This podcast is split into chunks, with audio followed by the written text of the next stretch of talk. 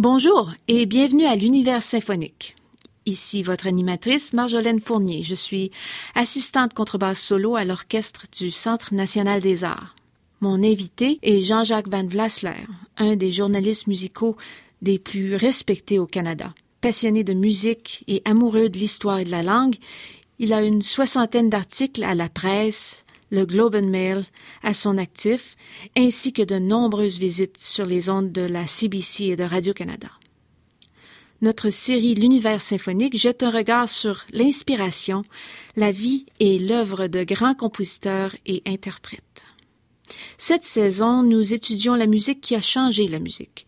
Autrement dit, les œuvres qui, par leur existence, ont changé notre façon d'écouter la musique.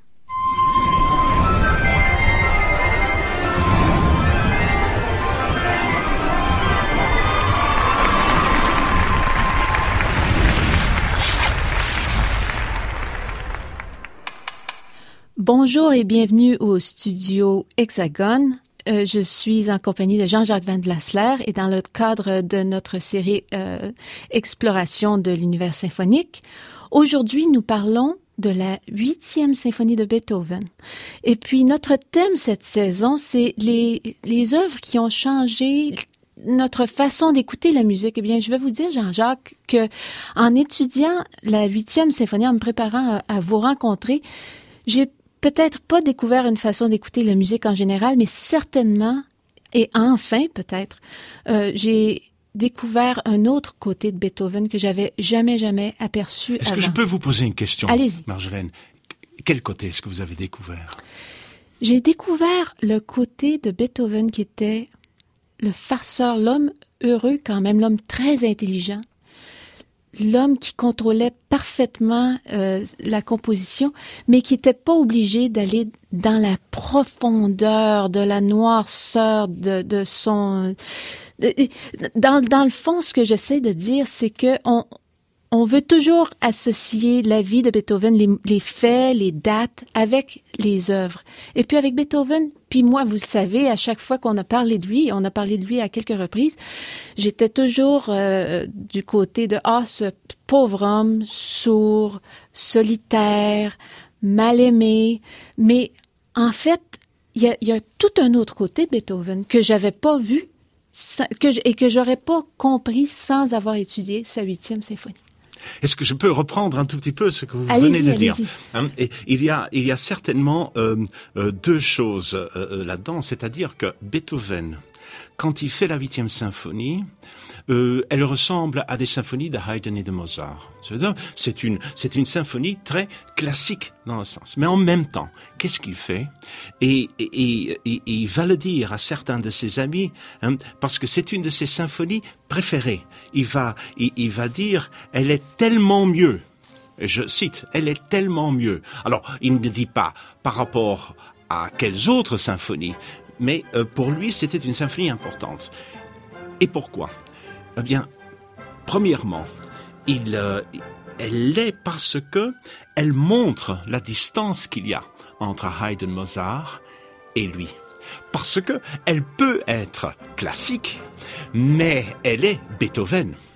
Absolument. Elle est la, très Beethoven. La forme est parfaite, par oui, exemple. la forme est parfaite et elle est Beethoven et il y a là-dedans, par exemple, de moments de grande tension dans le développement du premier mouvement. Il y a de, des épisodes euh, majestueux comme dans le développement du final, par exemple. Donc, mais vous avez tout à fait raison. Ce n'est pas euh, ce qu'on euh, ce qu'on entend dans la septième, dans la cinquième symphonie, dans la troisième symphonie, c'est-à-dire cette profondeur, cette réflexion euh, musicale sur euh, ce qu'est l'être humain à l'intérieur de la société. Ceci dit, et j'en arrive au deuxième point, c'est que cette symphonie, je la compare très souvent à une autre symphonie heureuse, parce que vous avez parlé de la relation de Beethoven avec son environnement. Eh bien, je la compare très souvent à la deuxième symphonie. La deuxième symphonie, c'est une symphonie tout aussi heureuse. Vous le savez, c'est une symphonie euh, qui euh, est épanouie, comme celle-ci. Pourtant, la deuxième symphonie a été composée au moment où il écrit son testament de Heiligenstadt. Cette symphonie-ci, il la compose dans un moment de désarroi profond de désarroi profond. C'est-à-dire euh, que c'est la période où il va écrire la fameuse lettre hein, à une lointaine aimée. Il ne faut pas oublier que lorsqu'il meurt, on trouve à côté de son lit, dans son, dans, son armoire, à côté de son lit, euh, deux documents, Heiligenstadt et la lettre à la bien-aimée.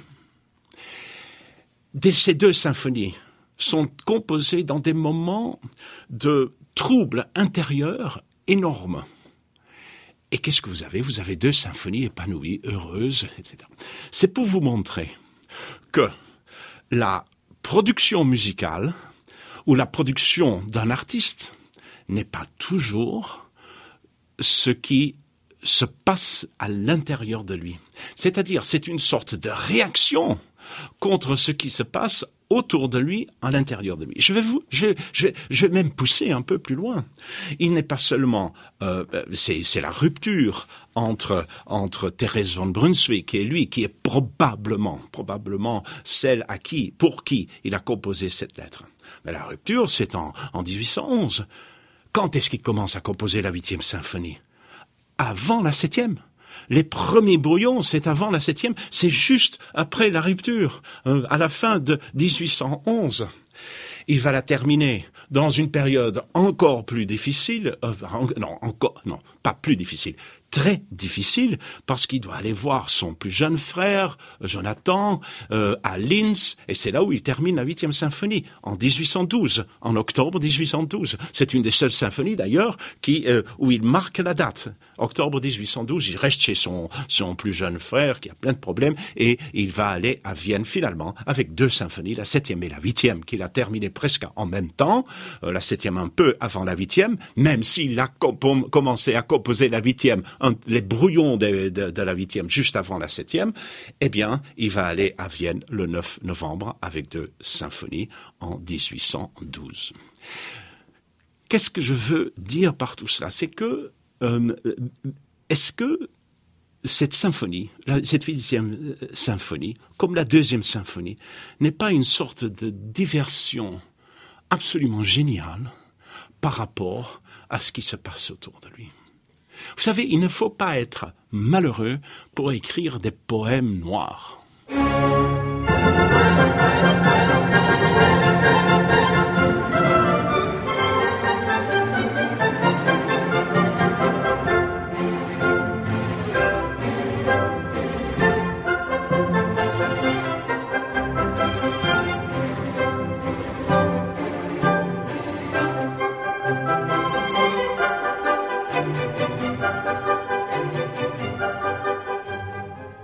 Alors, vous, vous avez raison. Sauf que l'inspiration. Écoutez, dans ces symphonies, ces mouvements-là, euh, c'est pas là que qu'on se recueille, qu'on se dit ah Beethoven. Mais là, ce mouvement-là est tellement joyeux, paisible, très court en plus, hein?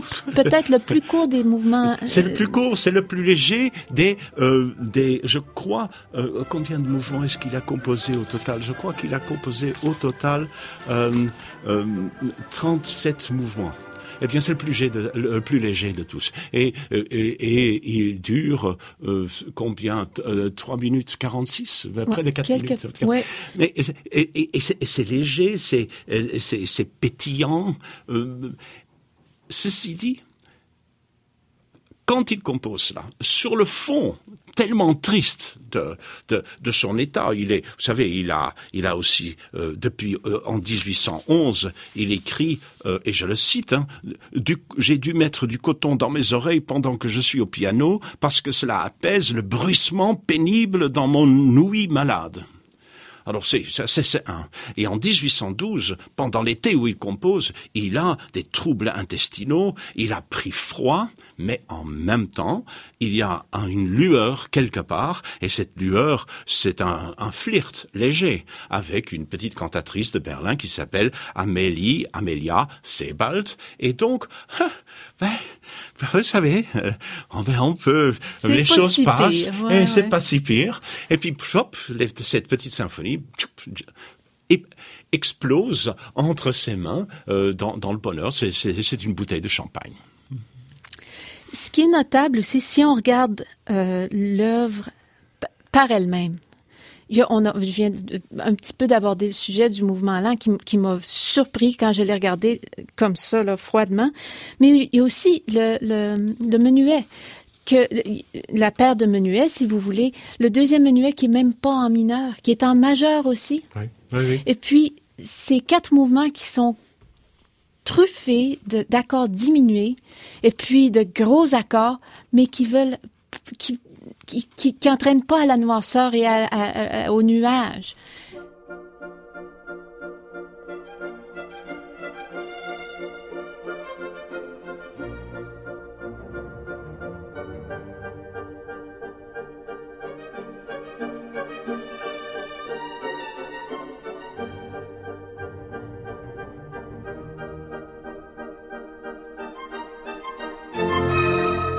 C'est des farces presque. C'est, c'est pas des farces. C'est, je ne dirais pas que ce sont des farces. C'est, c'est le deuxième mouvement dont oui. vous parlez. C'est un, pour moi, un divertissement délicat. Il, il, pense au métronome, et le métronome qu'il a déjà employé pour la septième symphonie. D'ailleurs, le, l'homme qui a inventé le métronome est un ami à lui qui a organisé un concert pour lui la première de la septième symphonie qui sera faite en début décembre, 8 et 9 décembre 1813, va être organisée par Melzel le type qui a inventé le métronome. Donc, il y a une relation assez, assez directe. Et il y a une relation très directe entre le mouvement dont on parle, c'est-à-dire ce deuxième mouvement, euh, ce scherzando à, à tempi d'allegretto, euh, donc pas de mouvement lent. Le mouvement lent est, est complètement éliminé. On dit ben, ben, la vie est assez triste. Pourquoi est-ce que je devrais hein, C'est un peu ma euh, mon, mon, argumentation de tout à l'heure. La vie est assez triste. Bon ben voilà, on, on, va on va y mettre ce petit ce petit mouvement qui est qui est une merveille de délicatesse. Puis vient le menuet dont vous avez parlé. Ben, un menuet. Mais il n'a jamais composé de menuet dans les symphonies. Vous allez me dire, si, si, dans la première symphonie. Mais la première symphonie, ce menuet est en fait un scherzo. Donc il, joue faux dans le premier mouvement, dans le premier, euh, dans la première symphonie. Alors il arrive là et il fait un menuet. Et ce menuet, pourquoi un menuet? Parce que d'abord, il, il fait hommage où il rend hommage à Haydn et jusqu'à un certain point à Mozart, dans son... mais il ne peut quand même pas faire un scherzo suivant un scherzando, c'est-à-dire ah. deuxième mouvement un scherzando et puis il ferait encore un scherzo, non. Donc il fait un, un, un tempo di menuetto et puis c'est c'est un peu plus rustique, c'est un rythme beaucoup plus marqué, mais enfin c'est encore dans dans, ce bonheur joyeux de, ce que de ce qu'on a cité tout à l'heure. Et puis arrive le final. Et puis vous savez, il y avait un très grand chef d'orchestre qui euh, qui s'appelait Igor Markevitch, que j'ai beaucoup aimé, que j'ai bien entendu dans, des œuvres de Haydn et de Beethoven. Il était il était remarquable aussi dans les contemporains.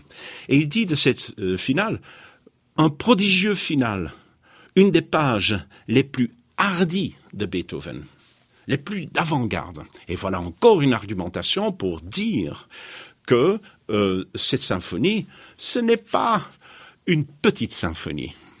Quand Beethoven le dit à, en 1815 à, à, un éditeur, euh, à un éditeur, non, c'était, comment il s'appelle ce, euh, ce, cet organisateur de concert qui avait inv, inv, invité euh, aussi Haydn, Johann Peter Salomon.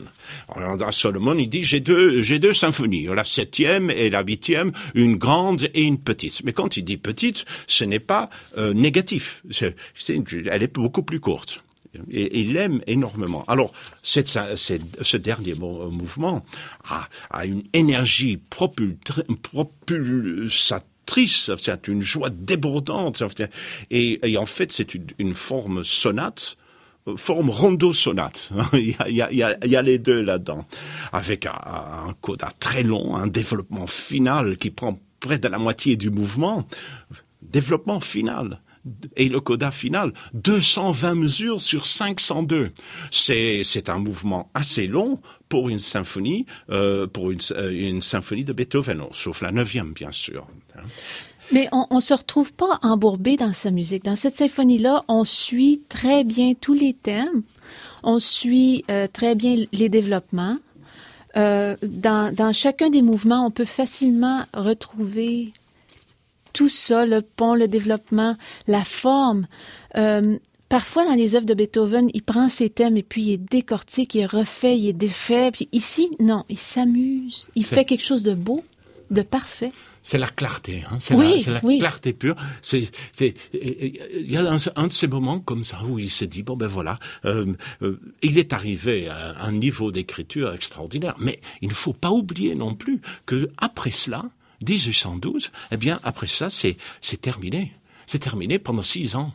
Il va écrire cinq œuvres en six ans. Avant cela, il écrivait des dizaines d'œuvres, un chef-d'œuvre après l'autre. Tu sais, euh, tout ceci, c'est la fin de ce qu'on appelle la partie médiane de Beethoven. C'est la partie qui commence en 1803 avec la troisième symphonie et qui se termine avec la huitième symphonie en 1812. Eh bien, de 1812 en 1816 euh, 16, euh, et 18, 18, 1818, pendant six ans, il n'écrira très peu parce qu'il passe dans une dépression absolue. Vous imaginez cette huitième symphonie suivie la clarté absolue et puis dépression. Alors je vais vous dire autre chose parce que ça me revient à la tête et c'est quand même assez extraordinaire. Mahler après la quatrième symphonie qui est la clarté, la pureté même, c'est céleste et passe à la dépression. La cinquième symphonie, la sixième symphonie, c'est la période totalement dépressive de Gustave Mahler. Alors ici aussi, après la huitième symphonie, hein, et il n'écrit quoi? Et Pendant cette période, il n'y a plus que cinq, après, cinq œuvres marquantes, euh, deux euh, sonates pour piano, deux sonates pour violoncelle et piano, et un chant qui s'appelle An die Ferne à la bien-aimée lointaine Pour cette jeune femme, vous pensez? pour euh, pas pour Amelia Sebald, mais euh, pour la, la, la comtesse euh, qui Teresa von Brunswick, probablement. On n'a pas parlé beaucoup du premier mouvement, mais là, j'ai trois questions pour vous. Ok. Euh, la première, c'est c'est son testament. Oui, je comprends qu'il soit à côté de son lit, dans, dans le, le- le tiroir. Comment ça se fait que la lettre euh, à cette bien-aimée soit à côté Il il l'a pas envoyée? Beethoven était mourant, il le savait. Euh, Qu'est-ce qu'on fait? Qu'est-ce que certaines personnes font certainement Et un homme comme lui, il garde les documents essentiels à côté de lui. Ah, À mon avis, il a gardé les deux documents qui ont marqué euh, des transformations dans sa vie. Vous savez, la deuxième symphonie, le testament de Heiligenstadt va ouvrir sur la troisième symphonie et, un univers tout à fait nouveau. Eh bien, la lettre, la lettre va ouvrir sur une dépression et sur la dernière période où il compose un chef-d'œuvre après l'autre.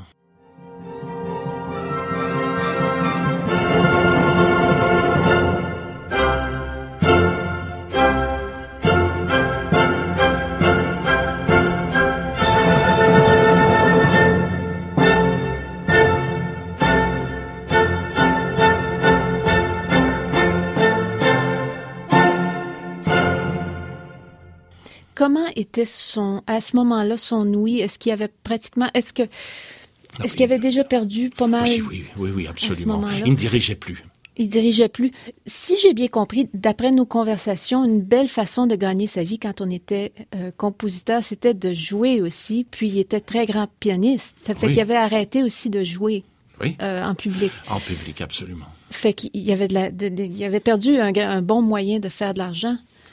Et vous savez, à cette époque-là, c'est pas comme aujourd'hui. Il n'y a pas des concerts euh, tout- toutes les semaines par un orchestre euh, et par l'orchestre local, etc. Non, euh, ils devaient organiser eux-mêmes leurs concerts pour avoir des fonds qui entraient. C'était le début de la période bourgeoise. Et donc, euh, avant cela, les concerts étaient organisés dans les châteaux et dans les palais. Et, et donc, on est en train de se transférer dans, dans les salles, euh, dans des salles euh, qu'on connaît encore aujourd'hui, c'est-à-dire on est en train de de- d'entrer dans des salles de concert pour lesquelles les gens vont payer. Alors, Alors à ce moment-là, il y a un orchestre local ou est-ce que il faut que Beethoven aille recruter du on monde? recrute du monde, euh, Aïe, parfois, aïe, la plupart du temps, c'est et euh, pas- pas toujours, mais on recrute du monde, on, on- et on organise. Vous savez qu'il fait la neuvième symphonie avec 23 musiciens. La neuvième La neuvième, avec 23 musiciens. Ah, il ne faut pas, il, faut, pas se leurrer. Il ne faut pas avoir d'énormes, d'énormes quantités de musiciens pour, pour, pour jouer certaines œuvres. Et encore les œuvres de Beethoven. Alors, je reviens en arrière par cette septième et huitième symphonie. La septième symphonie va être donnée en première en 1813, 8 et 9 euh, décembre. Eh bien, elle va être organisée euh, comme levée de fonds pour des, des soldats qui se sont battus contre la- l'armée française euh, à, dans un- une bataille qui s'appelait Hanau. Eh bien, euh, euh, ce, ce concert, est, Beethoven le donne entièrement pour la levée de fonds, pour, pour, pour les blessés et pour les soldats, les anciens combattants de cette bataille un an plus tard, et c'est organisé par Melzel. Alors je reviens à ça parce que c'est important. Hein, L'homme du métronome.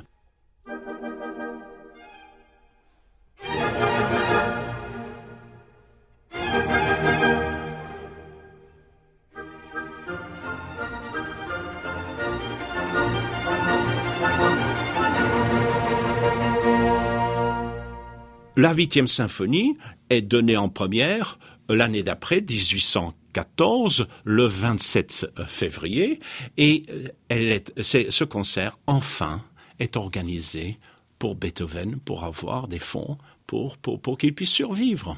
Euh, il y aura à ce programme la septième symphonie qu'il euh, reprend, euh, un trio vocal, la huitième symphonie et il termine par la victoire de Wellington, qui est une première, euh, qui est euh, pas une première, elle avait été donnée en première au précédent concert et qui est euh, le succès absolu, beaucoup plus grand succès que toutes les autres œuvres.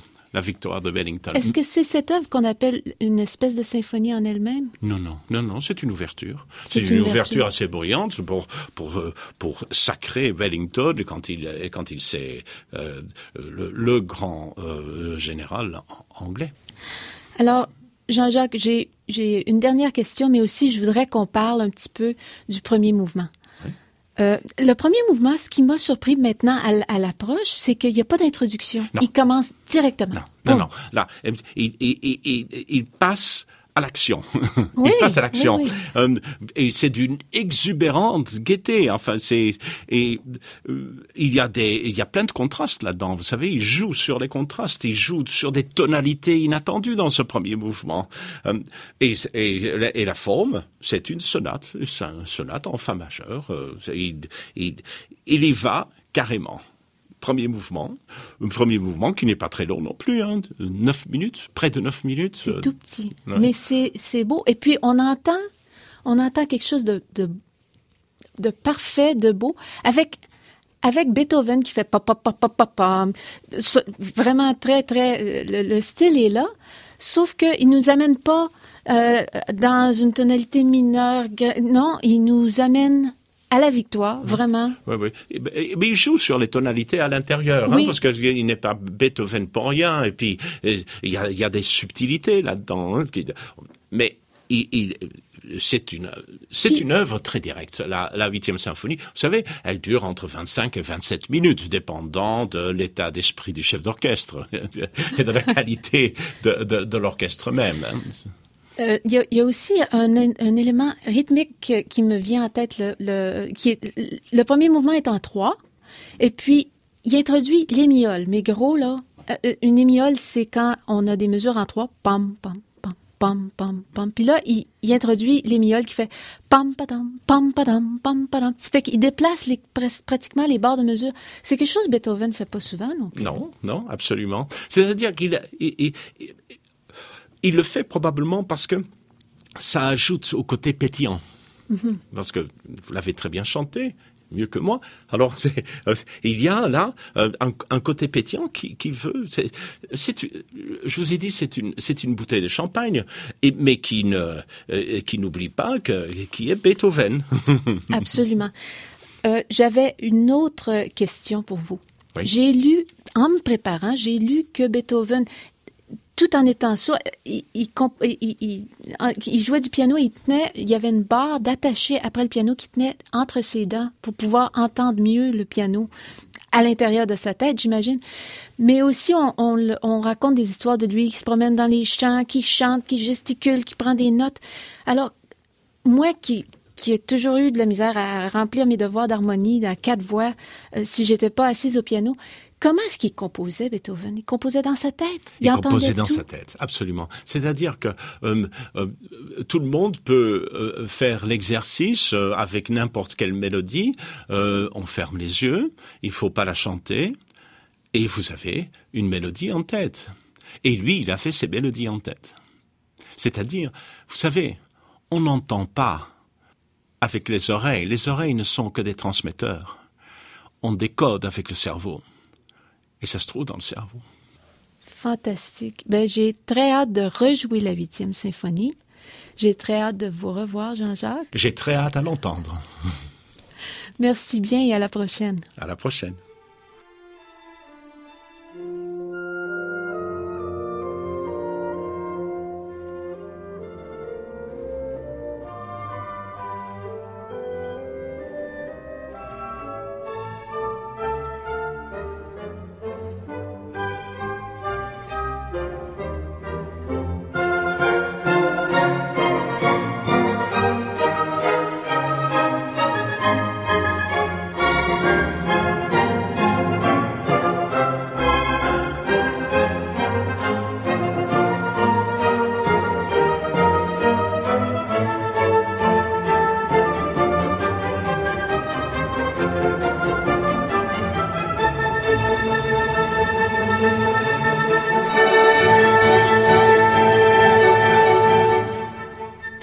Voilà, ceci termine cet épisode de l'univers symphonique.